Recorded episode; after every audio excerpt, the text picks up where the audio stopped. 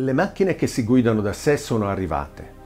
Una volta erano un sogno tecnologico, ma oggi la domanda che dobbiamo porci è se siamo pronti come individui e come società eh, per accoglierli e se effettivamente abbiamo bisogno non solo di capire quelle che devono essere loro caratteristiche tecnologiche,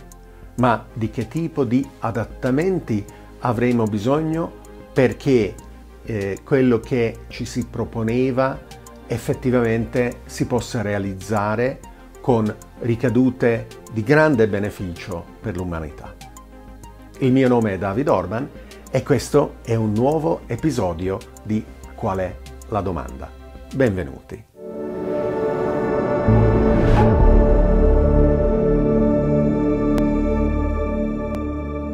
Oltre una decina di anni fa il Dipartimento della Difesa degli Stati Uniti ha organizzato un concorso per delle macchine che si guidano da sé. Dovevano percorrere oltre 100 miglia eh,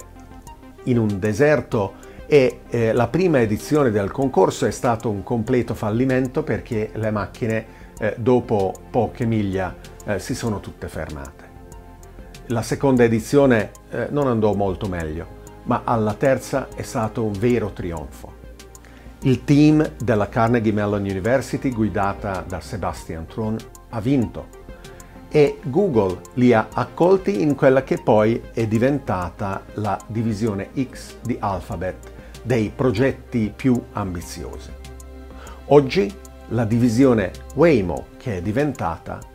è eh, pronta ad offrire e sta già offrendo un servizio di taxi completamente a guida autonoma nella città di Phoenix in Arizona. E dobbiamo quindi chiederci quali sono le conseguenze della realtà eh, di questo traguardo tecnologico. I regolatori hanno eh, stilato i livelli di guida autonoma da 1 a 5,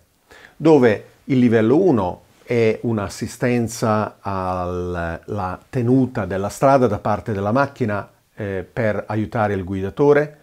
Il livello 4 è quando la macchina in realtà è in grado di guidarsi completamente in autonomia, ma il guidatore è ancora richiesto da un punto di vista legale ad occupare il sedile di guida. E il livello 5 è quando il guidatore può essere completamente assente a Phoenix, nell'Arizona, oggi tu puoi chiamare con il tuo cellulare eh, una macchina che ti porti ad una qualunque destinazione nella città e questa macchina arriverà a prelevarti senza alcun guidatore e a livello 5 in base a questa definizione. Quindi ci siamo arrivati. Sicuramente Phoenix è una città dove piove raramente, non nevica mai e la griglia delle strade è molto prevedibile, eh, che tra l'altro Vemo ha mappato a eh, grandissima risoluzione e, e, dove questa risoluzione la sta eh, mantenendo, la sta migliorando. Però, a prescindere da quanto specifico sia questo esempio, è sicuro che domani, tra un mese, tra un anno, le macchine autonome continueranno solo a migliorare. Non ci sarà mai un momento in cui saranno peggiori di oggi. E quindi il traguardo tecnologico sembra essere stato raggiunto. In effetti ci si aspetta che anche Tesla eh, rilasci un aggiornamento software alle sue macchine, il cosiddetto full self-driving, dove eh, inizialmente eh, ad un gruppo ristretto di eh, persone che lo metteranno sotto eh, test e poi eh, ad un numero sempre maggiore di persone, eh, questa disponibilità con loro alla, eh, al sedile di guida permetterà alle macchine di partire da un qualunque punto negli Stati Uniti ed arrivare a destinazione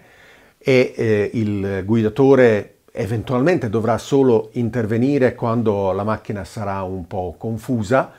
e, e questi momenti di intervento diminuiranno sempre di più nel tempo. La ragione per cui è così importante avere macchine che si guidano da sé eh, è perché più di un milione di persone al mondo muoiono in incidenti stradali tutti gli anni e decine di milioni eh, si trovano con diversi gradi di disabilità anche permanente, eh, con eh, effetti di sofferenza umana incalcolabili ed effetti economici eh, enormi, di effetto negativo naturalmente. E siccome la stragrande maggioranza di questi incidenti è dovuto ad errore umano, l'introduzione delle macchine autonome è previsto che possa eliminarne la stragrande maggioranza. E quindi centinaia di migliaia e presto milioni di persone, senza neanche rendersene conto, continueranno a vivere anni, decine di anni, eh, per completare eh, eh la traiettoria della loro vita mentre in assenza di queste macchine sarebbero morte in incidenti stradali. Questo beneficio fa sì che ci sia un grande desiderio per eh, renderle disponibili al più presto. Dobbiamo quindi chiederci se siamo pronti noi, come individui e come società in generale, ad accogliere le macchine autonome. Quando eh, i primi tram, gli omnibus, eh, venivano introdotte nelle nostre città eh, a più di 100 eh, anni di distanza, eh, in una maniera un po' ridicola con gli occhi di oggi, eh,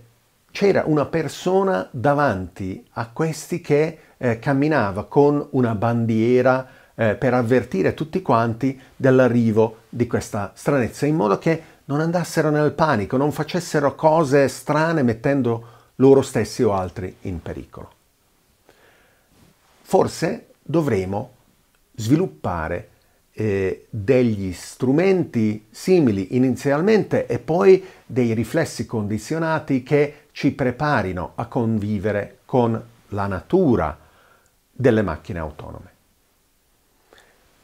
In effetti già oggi eh, c'è una comunicazione molto ricca che avviene in tempo reale eh, tra di noi eh, quando siamo alla guida e eh, di fronte ad un pedone, per esempio, che eh, non scenderà dal marciapiede anche se ha la precedenza per attraversare sulle strisce pedonali se noi siamo troppo vicini e stiamo venendo ad alta velocità. Il pedone sa che i nostri riflessi sono limitati e eh, sarebbe un suicidio eh, fare un passo in più perché non faremmo in tempo a frenare. Analogamente, quando noi lanciamo uno sguardo eh, ad una macchina che è ferma ad un incrocio oppure facciamo un cenno con la mano per eh, farla passare,